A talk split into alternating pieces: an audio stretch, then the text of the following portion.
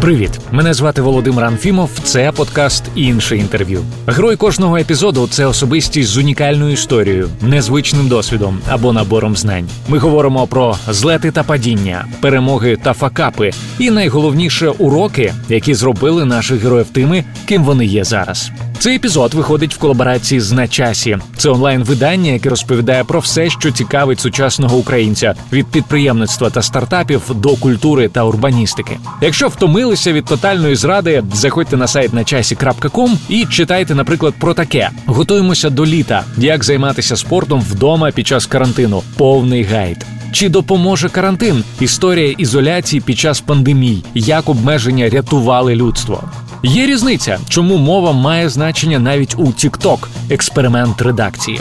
Лінки на матеріали ви знайдете в описі до цього епізоду. Сьогоднішнього нашого героя найкраще за все характеризує слово непересічний. Він відвідав понад 50 країн світу, написав три книги, створив одну з перших українських соціальних мереж та заснував дивовижний проект Ukrainer, який відкриває Україну з абсолютно неочікуваної сторони. Це Богдан Логвиненко. Ми поговорили про те, де його заскочив карантин. Звісно, всім хотілося б додому, але є як є. Підхід до написання книг. Я нічого не знав про порноіндустрію, і мені страшенно цікаво було сісти і розібратися. Історію створення Юкрейнера. Реально, наші спонсори вони не знали, який буде контент, і ми до кінця не знали, який буде контент. Та його власну версію української національної ідеї. Ми різноманітні і від'їться від нас. Зустрічайте Богдан Логвиненко. Богдане, давай почнемо з того, що розповімо нашим слухачам, де саме ти зараз знаходишся. Ну щоб вони не дивувалися дивним звукам, що можуть виникати під час інтерв'ю, там мавпи чи папуги. Е, я знаходжуся в Індонезії. Ми подорожували тут. Я раніше тут жив кілька років. Повернувся сюди через п'ять, здається, років. В цей час е, з нами усіма стався карантин, тому ми тут е, в п'ятьох залишилися і чекаємо, поки буде якась можливість повернутися додому. Наскільки я розумію, в Київ ти мав повернутися майже місяць тому, але ось через скасування рейсів цього не сталося.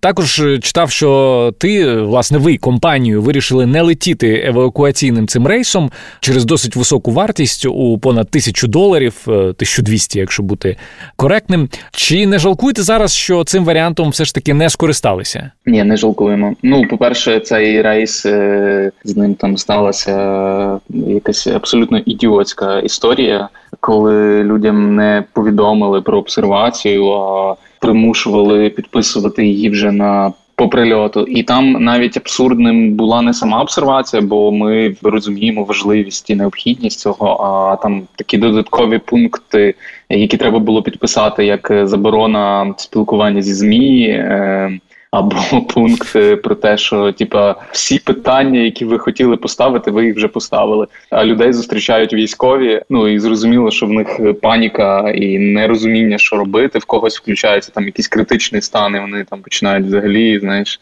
ну так е, ну себе досить неадекватно поводити. Ну тому що От, ти не, і... не очікуєш такої зустрічі, коли нарешті да, повертаєшся да, на батьківщину. Тобто ти кілька місяців не був вдома, да ти там повертаєшся. Ну яка різниця насправді?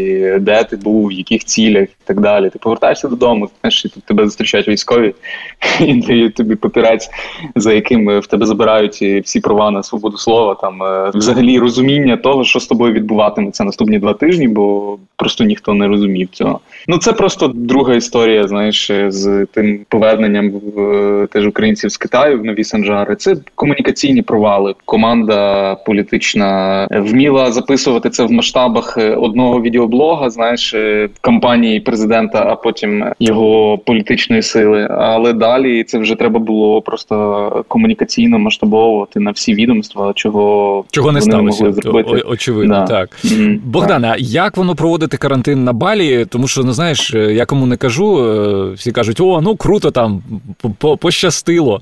Ну уява малює досить симпатичну картину. А як воно насправді?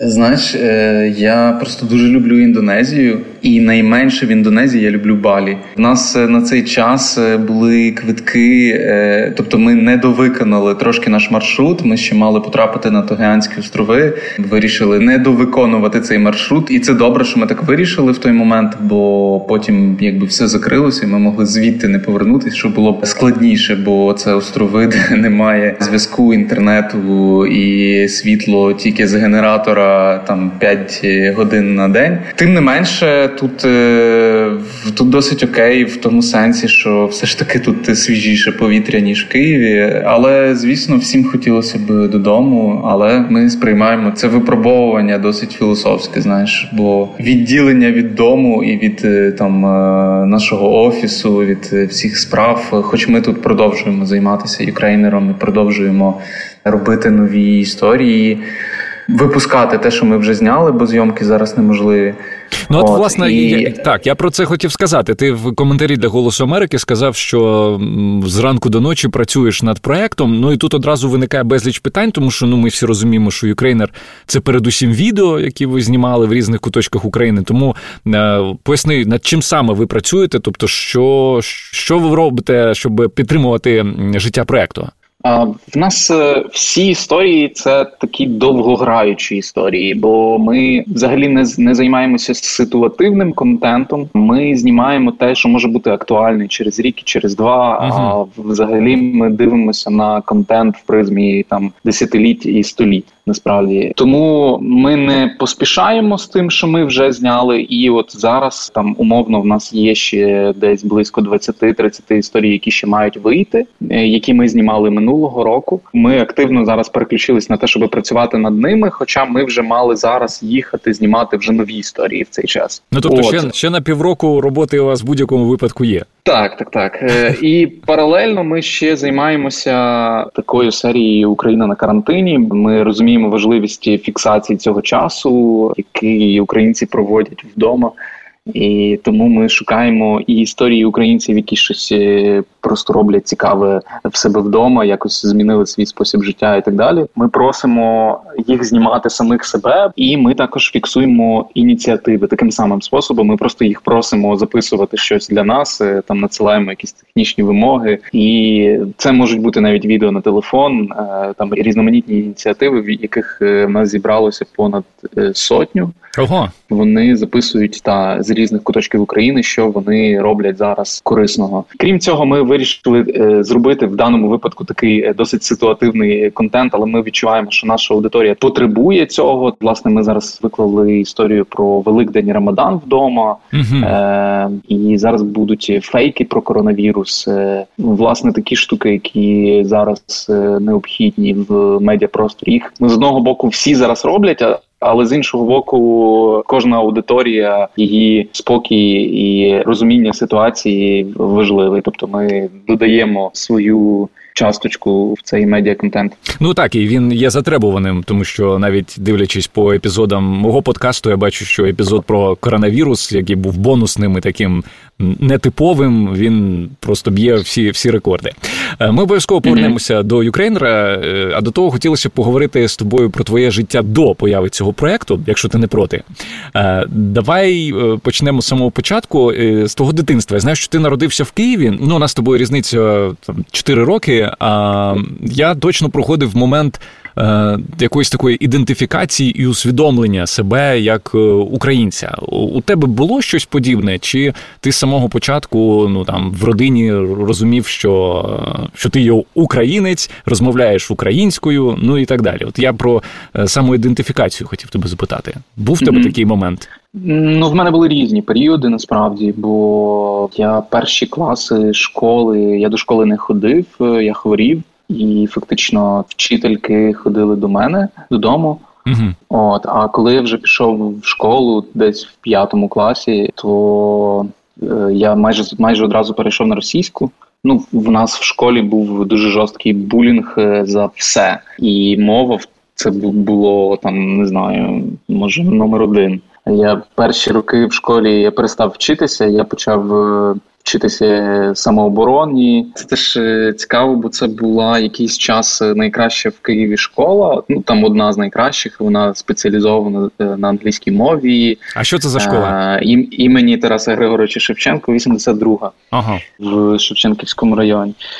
От, тобто... А потім дуже різко вона скотилася до такої е, агоповської школи. Це дуже дивно, що в школі імені Тараса Григоровича Шевченка ти міг вигребти за те, що розмовляєш українською. Це просто якісь е, е ну вигрібали всі. Нас вигрібали навіть дівчата. Жорстокість е, там була на максимальному левелі. У Нас було таке, що в нас учні били вчити льок.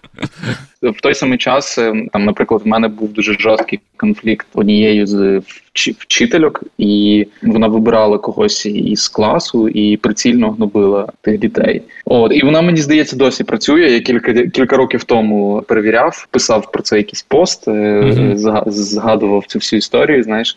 Революції в школі, і е, я перевіряв і виявилося, що вона досі працює. Мені пощастило на, на таку вчительку потрапити.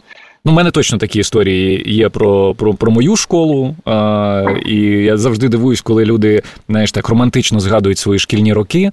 Я думаю, ну окей, може вам пощастило трошки більше, ніж мені. Я знаю, що ти е, навчався на хімічному факультеті Могилянки і у Київському університеті імені Карпенка Карго. От хімія і театр. Я щось не можу зрозуміти. Це дивне поєднання. Там був не театр, там було кіно, ага, бо я вчився на кінокритиці. Ага, окей, тоді хімія і і кіно. Розкажи ага. про про це поєднання, як так вийшло? Ну, це були різні роки. Я просто після школи це ще той був останній, здається, рік без е, ЗНО. Uh-huh. Не міг визначитися після школи, і тому я вибирав все одночасно. Я намагався вступити в сім чи вісім університетів, щось таке, і е, здавав скрізь іспити. От і вже в Могилянці я зрозумів, що природничий факультет це той, можливо, єдиний в Могилянці, на якому насправді немає вибору, е, немає вибору викладачів. Е, ти не можеш перевестися на щось інше. Я я в результаті робив таку спробу. Я намагався на другому році навчання перевестися з хімії на філологію. Коли вже дійшло до самого року навчання, то я забив, чесно кажучи. Це був настільки складний процес переходу з одної mm-hmm. спеціальності на іншу, що е, на момент закінчення цього процесу я зрозумів, що все, я вже не можу. Це якийсь такий радянський союз, просто жесть. Так в результаті ти От. не довчився, чи чи все ж таки? Так, я не я не, не довчився в жодному університеті. Ага, окей. Ти почав працювати. Я знаю, що 15 років тому е, ти разом з друзями заснував інтернет-видання Сумно знак питання. Я не знаю, як його правильно сумно. Так. Мабуть, так треба, так? Сумно. Сумно. В Вікіпедії написано, що це була перша українська соціальна мережа. Вона присвячена культурі подорожам, Цікаво. але все ж таки е, соціальна мережа. Як взагалі ви ну ти ні, ні, вона не була присвячена подорожам. Взагалі, там про подорожі нічого не було. Е, це була е, мережа блогів про культуру. Ага, тобто, в нас весь контент він був е, про культуру, про там рецензії літературні, всілякі репортажі з культурних заходів, фестивалів, там літературних вечорів, музичні рецензії, кінорецензії, театральні. Ну тобто, угу. це це все було про, про мистецтво. Окей, ну і мабуть, соціальна мережа це трошки перебільшено, да? тому що це було. Ну, е, Дивись, якщо Live Journal це соціальна мережа, то в принципі і сумно це теж соціальна мережа, тому що ми фактично працювали за тим самим принципом. У нас було все так само. У нас були юзери, можна було викласти будь-який матеріал. Ми виносили як, якусь частину матеріалів на головну, тобто uh е, треба було про, е, пройти процес авторизації. Якщо матеріал був класний, е, редактори його е, редагували, тобто автор давав згоду на те, що він. Згоден з тим, що його текст буде редагований. Після цього матеріал міг потрапити на головну. Це було на межі медіа і е, соціальної мережі. Але звісно, коли з'явився Фейсбук, то то все. Фейсбук в нас забрав всю аудиторію. Ну, прикольно, просто що ви це почали робити в 2005 році, а Фейсбук активно почав розвиватися там. Ну, взагалі він доступним для широкої аудиторії став в 2006-му. Тобто, ви такі ну новатори були mm-hmm. як для як для України і для взагалі українського інтернету. Ти м, утримував цей проект. Ну, принаймні, у тебе в автобіографії написано, що проект існував на громадських засадах і утримувався за твої кошти. Тобі я порахував так. на момент запуску сайту було 17 років. Звідки mm-hmm. Богдане в тебе були гроші? Розкажи. Е, я я, я працював е, десь з 15 років. Спочатку працював в якійсь газеті, е, яку видавав МАУП. Це жахливий університет, який породив двох прем'єр-міністрів. Нам медіа, які там були, в них закидалися всілякі антисіоністські меседжі. Нічого. Е, І от я працював в цих медіа. Е, На той момент я цього просто не розумів. Ну, в мої тексти ніколи е, нічого такого не потрапляло. Але через якийсь час, е, якби ця, ця штука мені відкрилася. Але на той момент, коли я це зрозумів, я просто звідти пішов е, дуже швидко. Там була якась газета, я не пам'ятаю, якщо чесно, як вона називається, молодіжний лідер чи щось таке. І ще одна е, такий журнал, е, який називався Книжковий клуб Плюс, якщо я не помиляюсь. От mm-hmm. і це було було одне з двох медіа в Україні, спеціалізованих на книжках. А трьох е, був ще книжник рев'ю і був друг читача. Це було фактично три медіа. Це ще до запуску сумно. Ну і книжник рев'ю було потрапити нереально. Там була просто своя така тусовка, і я розумів, що е, я туди не можу ніяк потрапити. Я їм писав кілька разів. Друг читача мені не подобався, і тоді ну була думка, що треба щось зробити, значить, своє. Е, якщо нема такого медіа, яке може підійти е, під під потреби, знаєш фактично все, що я заробляв в інших медіа, я витрачав на своє медіа і з думкою про те, що колись можливо воно теж зможе приносити якийсь дохід. І ти зможеш купити квартиру і машину. Угу. І... Ну, цього так ніколи й не сталося. Ти взагалі ну, безліч професій за своє життя змінив. Був і телеведучим, і менеджером музичного гурту, і організатором культурних подій, е, і ще знаходив час писати книги. А У тебе їх наразі три. Перша, ну це не для тебе, для слухачів. Перша була історична і для дітей, друга про секс і сферу порно, третя про подорожі і людей. Знову знову маємо справу з таким різноманіттям. Е, воно взагалі про що свідчить? Це були пошуки себе як автора, чи дійсно в якісь моменти життя тебе саме е, ці теми цікавили, і тобі хотілося про це написати? Ну, тут е, насправді штука в тому, що мені не цікаво займатися тими самими темами. Я спробував е, писати для дітей. Е, це для мене просто експеримент. Знаєш, те саме про порну індустрію. Я нічого не знав про порну індустрію, і мені страшенно цікаво було сісти і розібратися. Знаєш, це зайняло багато часу. Насправді виявилося все значно об'ємніше, ніж я собі уявляв. Mm-hmm. От якщо говорити про третю книжку про перехожі, то це теж експеримент. Е, я поїхав е, колись автостопом з Києва в Лісабон і вирішив писати такі короткі тексти. Вони тоді ще ніяк не називалися. Потім в кінці тої подорожі прийшла якась така назва перехожі, і мені майже зразу запропонувало видавництво Старого Лева давай робити з цього книжки. Але з тої європейської подорожі, так я книжку і не зробив. Я хотів е, трохи поглибити ті тексти, якось їх дописати, якось цікавіше їх обрамити. Цього не сталося. Вони довго чекали на цю книжку, але вона таки не вийшла. Ця подорож до Лісабону вона була в е, місяць, е, в який я приїхав з Азії в Україну, і після цього повернувся назад в Азію. І я просто продовжив фактично такі короткі есеї писати про людей випадкових, яких я зустрічав. Ну і власне тоді вони вже вийшли в видавництві старого лева. Я так розумію, що твоя перша велика мандрівка вона в 2010 році відбулася по Сибіру, Уралу і Західній Європі, і все це автостопом. Я зізнаюся, я ніколи в житті автостопом не подорожував. Що тебе, окрім звісно, низької ціни, найбільше приваблювало і досі, мабуть, приваблює, чи не знаю, в саме в такому форматі подорожей?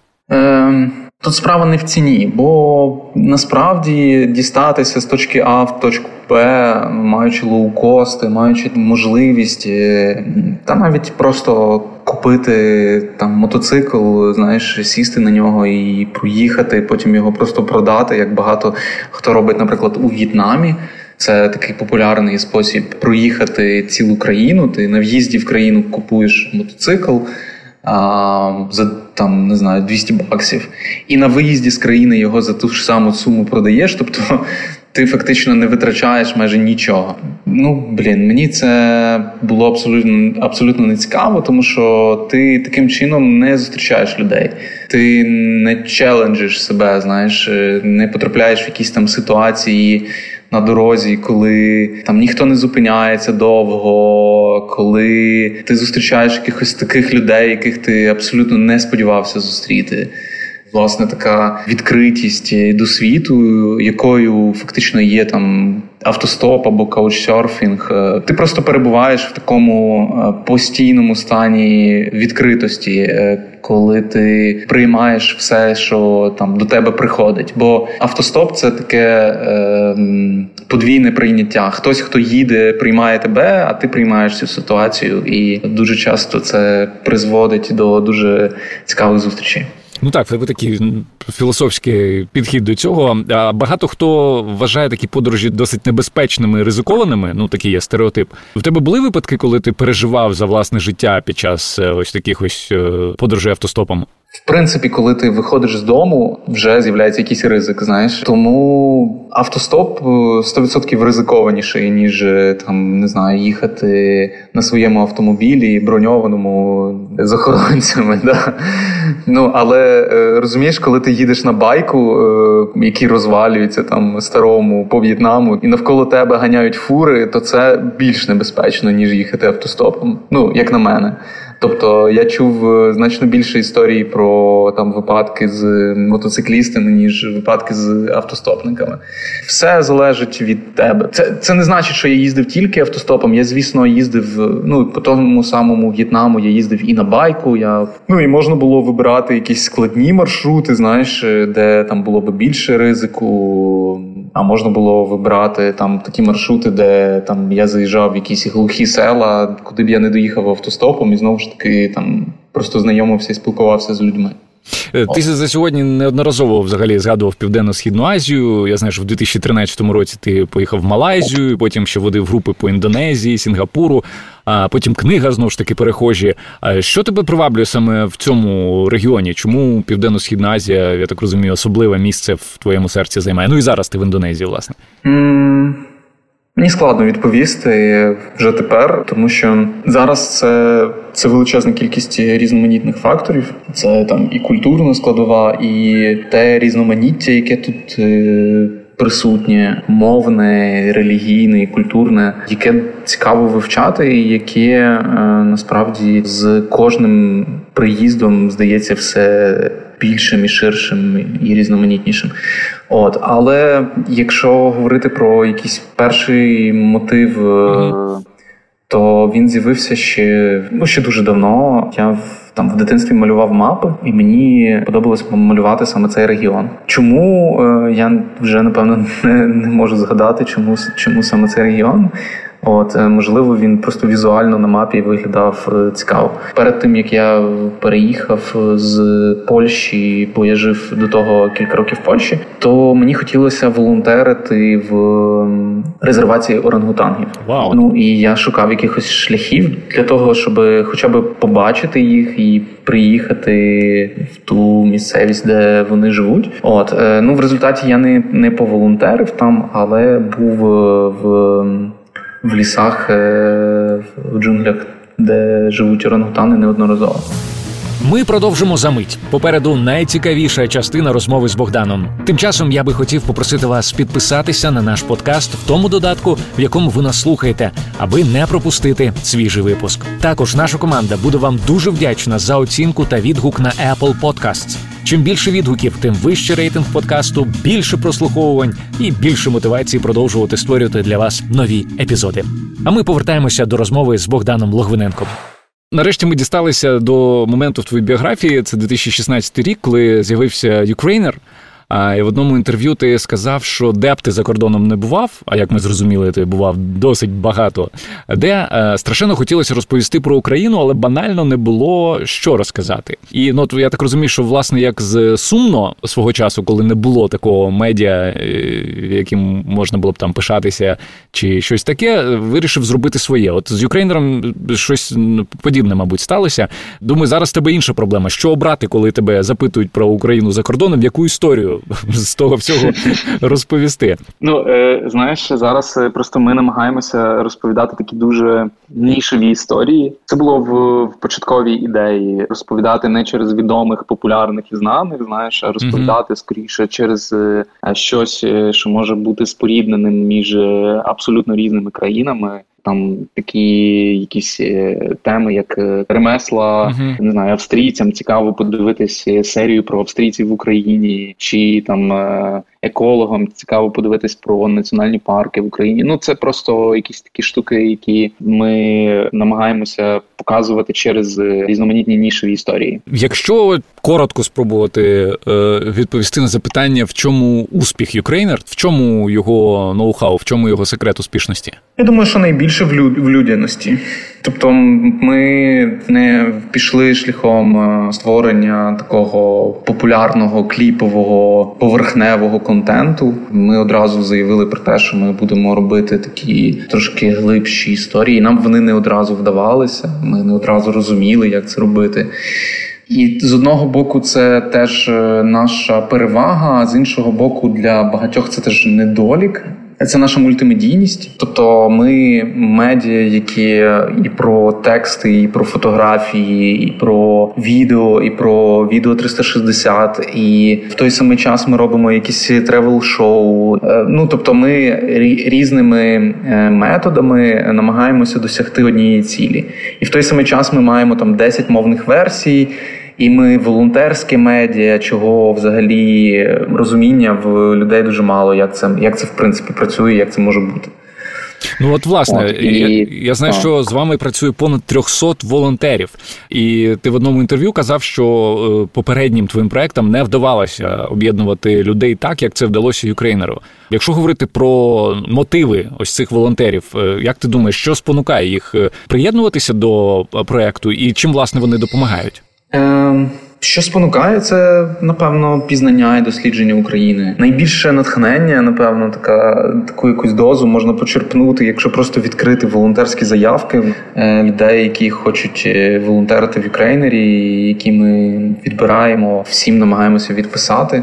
Там просто є такі історії. Знаєш, е, люди пишуть, що вони залишилися в Україні через проекти, чи вони зайнялися якоюсь власною справою, чи вони дізналися про якесь місце біля якого вони живуть все життя і не могли собі уявити, що щось таке є. Чи вони нарешті поїхали в якийсь сусідній регіон, е, хоча там завжди їздили в сусідню країну, знаєш. Ну і власне ми ми показуємо, як легко люди дуже часто займаються якоюсь власною справою, і просто дуже часто навіть ті самі люди вони приходять до нас волонтерити. Тобто серед наших героїв є, є ті, хто стали частиною нашого волонтерського ком'юніті. Ну а розкажи, власне, що ти вкладаєш в поняття волонтер? Тобто, що це ця людина робить? Е, ну це дуже широке поняття. Ми ми всі є волонтерами в проєкті. Умовно кажучи, в нас є винагороди за роботу, бо е, ми маємо якісь там грантові історії. Ми маємо донейт, маємо там ще мали комерційних партнерів. Тобто, це фактично наші три джерела фінансування певну роботу в нас е, є винагорода там в певних проєктах, скажімо. Якщо говорити про основну експедицію, винагород немає, або якщо говорити про переклади іншими мовами. Ну, але знову ж таки, там є певні особливості, бо німецьку мову в нас підтримує посольство України в Австрії, і на 10 перекладів чи на 15 перекладів в рік ми маємо підтримку, але ми видаємо там 30 перекладів в рік. Ну умовно, та тобто там на 15 ми маємо якісь е, мінімальні гроші, а на 15 вже не маємо. От е, ну і ми відкрито говоримо волонтерам, що от е, є так, таке, така задача, і там на неї є гроші або немає грошей.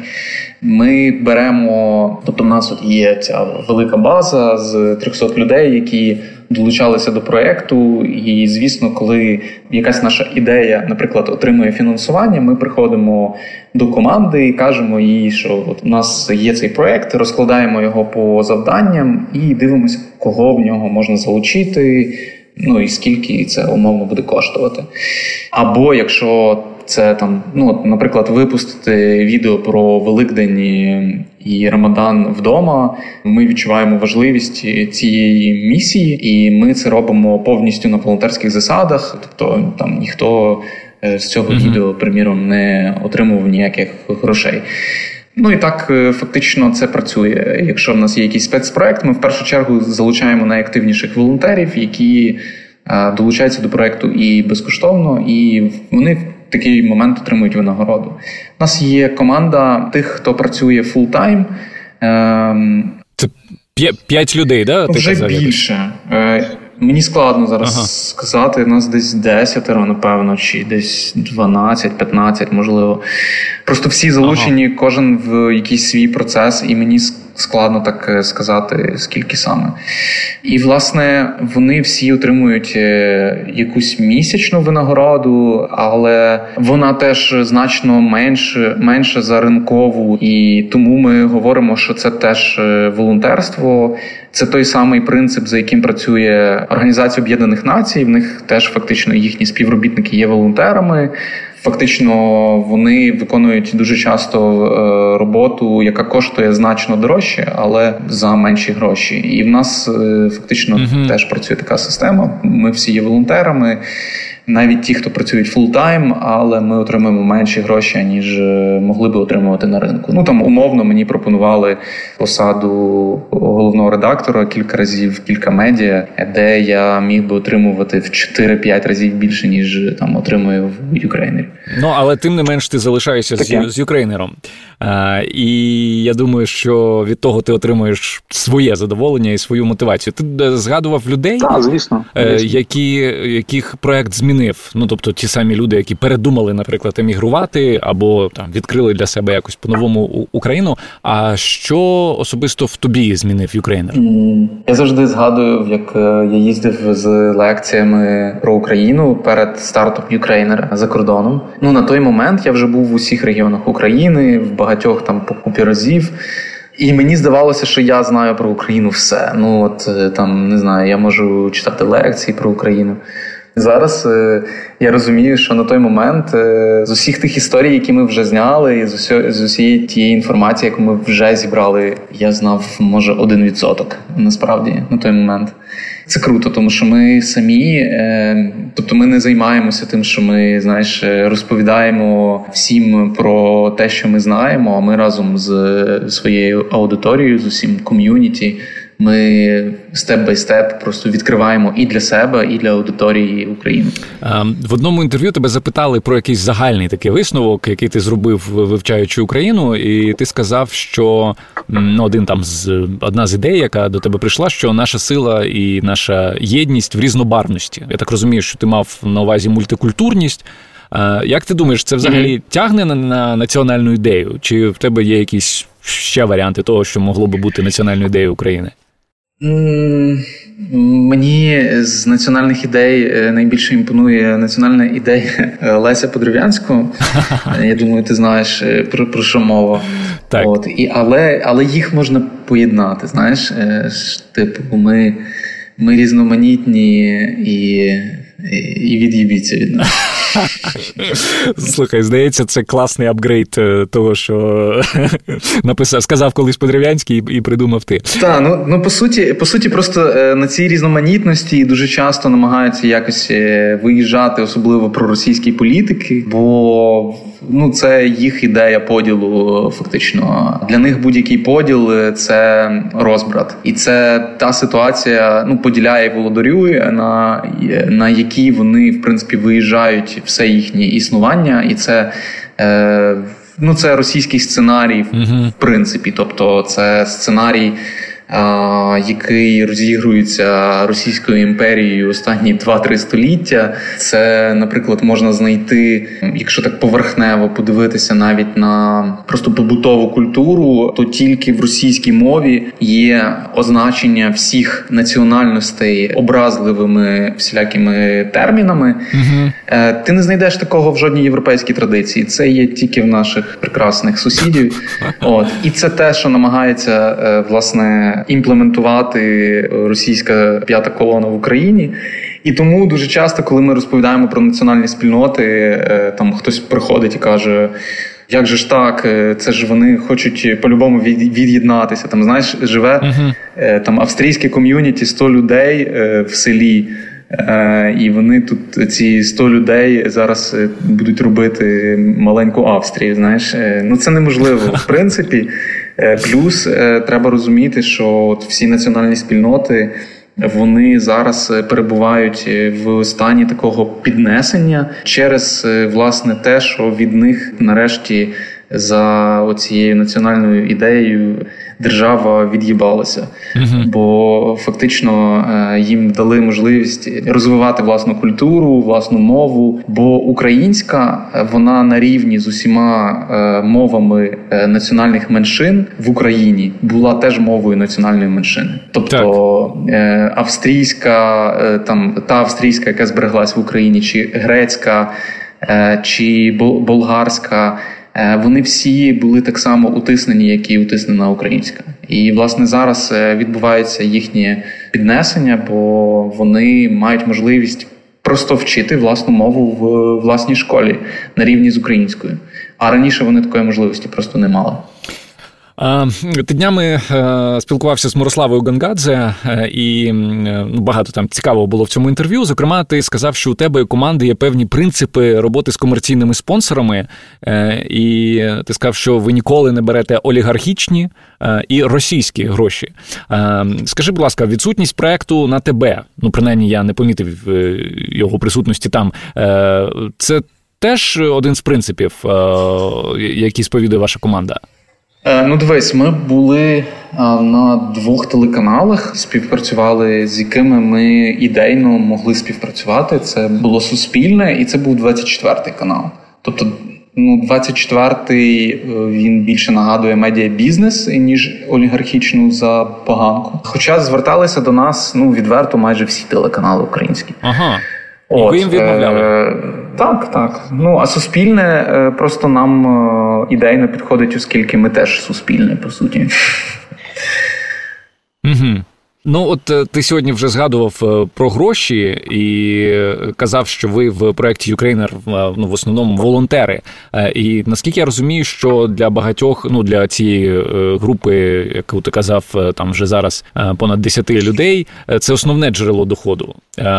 І сьогодні ти згадував про те, що ви не отримуєте ринкових зарплат. Мені дуже цікаво дізнатися, яку роль в твоєму житті відіграють гроші, і взагалі скільки тобі потрібно їх для щастя на місяць. Не знаю. Е, ну, е, скільки я з кінця питання, mm я дуже погано веду якісь бюджети, тому я їх не веду, і в тому числі в Ukraїner і. Ну і з власними грошима так само. Я, Мені складно сказати, в принципі. Ти, наприклад, питаєш, звідки були гроші на свій медіапроект, коли тобі було там 16. Е, так, так. І я насправді не можу на це там відповісти однозначно. Ну тобто для мене було там принциповою позицією, наприклад, не брати грошей в батьків. І там, коли я вступав в Могилянку, то там треба було на вступі платити такий е, одноразовий якийсь там внесок. Внесок. Він 200 баксів. І це для мене були страшні гроші. Це був е, єдиний раз, е, напевно, коли я там прям звернувся до батьків. Ну от треба було там оплатити за домен, знаєш, чи за хостинг е, на сумно і. Якраз мені приходило якесь замовлення на якийсь текст, і я писав цей текст радісно розуміючи, що я не гроші отримую, знаєш, а я uh-huh. одразу ну думаючи про те, що мені вдасться там оплатити одразу ці рахунки, які треба сплатити. Uh-huh. От ну і так якось воно і дотепер, е, чесно кажучи, відбувається. Тобто є якась ідея, і на неї досить швидко знаходяться якісь гроші. І так само було насправді з запуском Юкрейнера. У мене були якісь свої заощадження, які я вклав в проект. Але їх було недостатньо. Тобто, в мене не було такої суми, щоб стартувати е, там. І на той момент до мене зверталися багато комерційних компаній, які хотіли е, якось співпрацювати в контексті перехожих. Uh-huh. Е, і я їх просто форварднув фактично е, зразу на проект і сказав, що от ми запускаємо класний проект. І вони сказали: ну, якщо ти запускаєш, то тоді ок, давай ми будемо його фінансувати. І це був е, не знаєш один з небагатьох прикладів, коли проект запускався вже з спонсором. uh Бо ну зазвичай тобі треба вкласти, записати пілот, так, так, так. там не знаю. Потім е, ти ти показуєш це спонсорам. Е, вони кажуть: ну окей, добре, давай ми тобі дамо, але дамо не стільки, а половину uh-huh. там. А тут ми одразу запустилися, і реально наші спонсори вони не знали, який буде контент, і ми до кінця не знали, який буде контент. І вони такі: ну окей, давайте ми профінансуємо. Ну ми точно не знаємо, що, але окей. Ну слухай, це реально пощастило. Що тобто, це е, виходить, спрацювало за рахунок твого там іміджу, який ти напрацьовував до цього. правильно? Ну, ну тобто, та знаєш, е, тобто, це може виглядати, звісно, як таке везіння, але зрозуміло, що до цього треба було два роки писати кожного дня в Фейсбук якісь короткі історії. Ну тобто, їх реально в мене десь 500 е, зібралося за два роки. Угу. І просто е, коли ти кожного дня пишеш в одному форматі історії, то зрозуміло, що ти на це збираєш якусь аудиторію. Вже досить багато людей починає за цим стежити. Ну там я не задоволений був багатьма історіями, які виходили в результаті, бо ти можеш е, за, за один день зустріти якісь п'ять класних історій, а потім два тижні в тебе. Нічого немає, знаєш, mm-hmm. і ти, але ти все одно маєш е, щось писати, тому що Е, ну ти вже якось підписався на такий формат, і люди кожного дня питають: ну а де що там з тобою сьогодні відбувається, коли вже буде історія? Відповідно, е, періодичність, вона ну, якась відповідальність. Відповідальне ставлення до своєї аудиторії, воно воно дає можливість е, з якимось часом його її розширити і залучити якісь додаткові можливості, в тому числі фінансування. Е, ну, повертаючись власне до запитання, е, мене здалося враження, що гроші не точно не стоять в центрі твого життя, тобто ти їх е, розглядаєш як інструмент для того, щоб реалізовувати свої ідеї. Я правильно сформулював? Так, так, абсолютно. Окей, е, ми вже будемо закінчувати. Е, давай трошки про майбутнє поговоримо. Я е, знаю, що команда проекту планує експедиції за межами України. То, власне, ви мали вже їх робити, але карантин. Розкажи трошки про ці плани. Ну, власне, плани на рік. Що, Що плануєте робити далі? Ми хочемо випустити документальний фільм про Валерія Єрмакова, з яким ми їздили в Грецію. Це скульптор з Полтавщини, про якого ми знімали історію, і потім вирішили, що маємо е, якось віддячити йому за те, що він робить, і за те, яким він є. І ми зібрали за кілька днів там понад 100 тисяч гривень на подорож його до Греції. Ну знову ж таки, це знов така сама історія. Знаєш, тобто була ідея, що він створює якісь грецькі мотиви в своїх е, творах і цікаво було би, що би було, mm-hmm. якби він сам потрапив до Греції, хоча він ніколи не виїжджав за межі країни, знаєш. І і в Києві він востаннє mm-hmm. був 50 років тому. Та йому на момент подорожі було 79 років. Спочатку ми зібрали ці гроші, потім робили паспорт довго, потім таки повезли його в Грецію, і в нас сталася така двотижнева, дуже класна подорож. Е, І ми про це знімали документальний фільм. І от зараз е, режисер Микола Носок е, завершує над ним роботу. Минулого Круто. минулого року да, в нас е, в нас цей фільм мав бути першим, але минулого року ми виграли конкурс Українського культурного фонду і за три місяці зробили документальний фільм теж Ukrainer The Movie, uh От який теж можна подивитися зараз. Ну і це не пов'язані фільми, тобто вони, вони зовсім різні.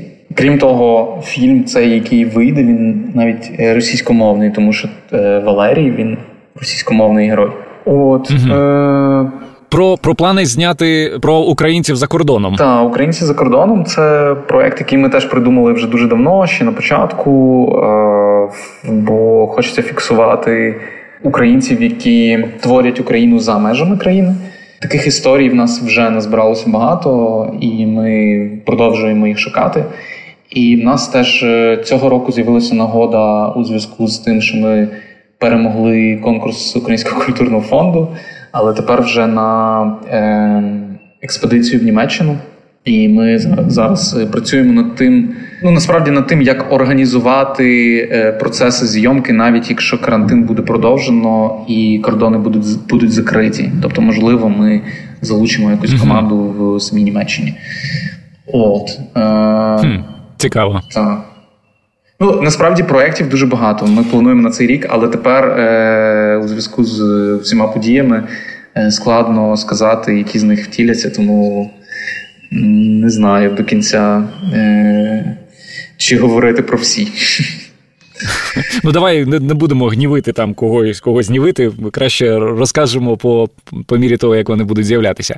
Е, Останнє запитання для тебе. Е, ми сьогодні вже говорили, що у тебе за плечима безліч сфер, професій, країн, людей. Е, Ну, от якщо говорити саме про професії сфери, е, чи є ще щось, чому тобі було б цікаво себе реалізувати? Я, напевно, е, скоріше людина дії, ніж людина думки. Тому, якби е, була думка про те, що е, треба в чомусь себе реалізувати, я би вже цим займався. Окей. Так так відбувається дуже часто в в Ukraїner і, коли приходить ідея якогось нового спецпроекту, то я одразу нею ділюся з усіма, і ми одразу думаємо, чи ми можемо її втілити чи ні. І дуже часто одразу починаємо втілювати. Без е, довгого горизонту планування, особливо в наші часи цей горизонт досить недалекий. Богдан, я тобі дуже вдячний за інтерв'ю. Дякую тобі. Сподіваюся, це не останнє наше спілкування в цьому форматі і, і взагалі. Це все на сьогодні. Якщо вам сподобався цей епізод, будь ласка, знайдіть хвилину, поділіться ним з вашими друзями і залиште відгук на Apple Podcasts. Це дуже важливо для нашої команди. Також запрошую вас долучитися до нашого опитування. Можете знайти його за лінком bit.ly podcast.ua. Нам дуже важливо знати вашу думку. Я дякую за допомогу створенні подкасту Альоні Мураховській та Аліку Панкеєву. З вами був Володимир Анфімов. Почуємося.